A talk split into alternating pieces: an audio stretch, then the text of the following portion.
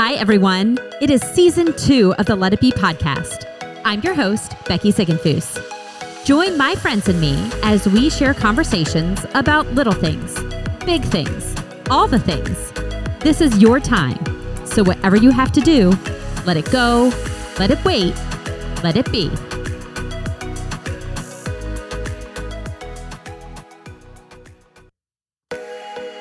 Goodness, it is so good to be back. It really has felt like a long time since we were together. Many of you know that my family rounded out 2020 earning our COVID antibodies. We had a very unique Christmas with just the five of us, but thankfully we were able to enjoy just being together and spending extra intentional time celebrating the birth of our Savior.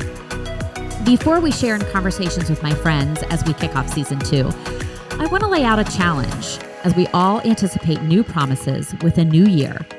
We were taught a strong lesson over the last 10 months that we have no idea what is ahead. But we do know this God has promised to go before us.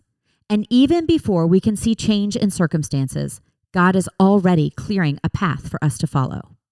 So, knowing this, we also have the responsibility to test all the information that will come at us this year. 1 Thessalonians 5:21 tells us to test everything and hold fast to what is good.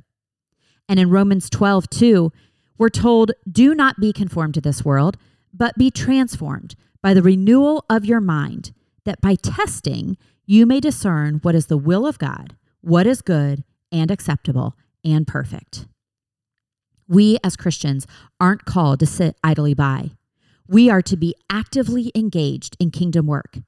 We are to be lights on a hill to a dark world. We are to be bold ambassadors for the teachings of Jesus. We're to be unwavering in our faith and unashamed of the truth of the gospel. What if all that 2020 entailed was God clearing the way for us to see Him better? What if all the loss that came with the year was God's way of showing us how desperately we need Him? What if the fact that nothing was normal was God's way of rebirthing our dependence on Him.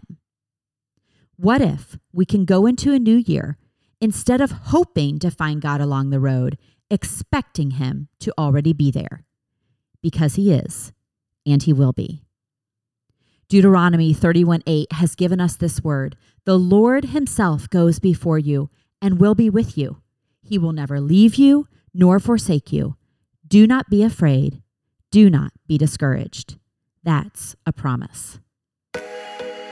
I am prayerful that 2021 will look much different than 2020, but regardless of what is ahead, we can rest in this promise, knowing that whatever is before us, God is already there before we even call his name.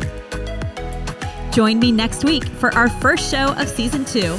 I'm kicking off the year introducing you to some of my friends who have some pretty amazing stories and I'm also inviting Andy to join me for a special Valentine's Day show. So we need your help. Follow me at Becky Ziegenfuss and Andy at Andy Ziegenfuss on the social media platforms to be part of our relationship Q&A. We absolutely want to hear from you and to hear your questions for us. I love you all. Welcome back. 2021. Get ready. It's going to be quite a ride. I'm here for it. Let it be.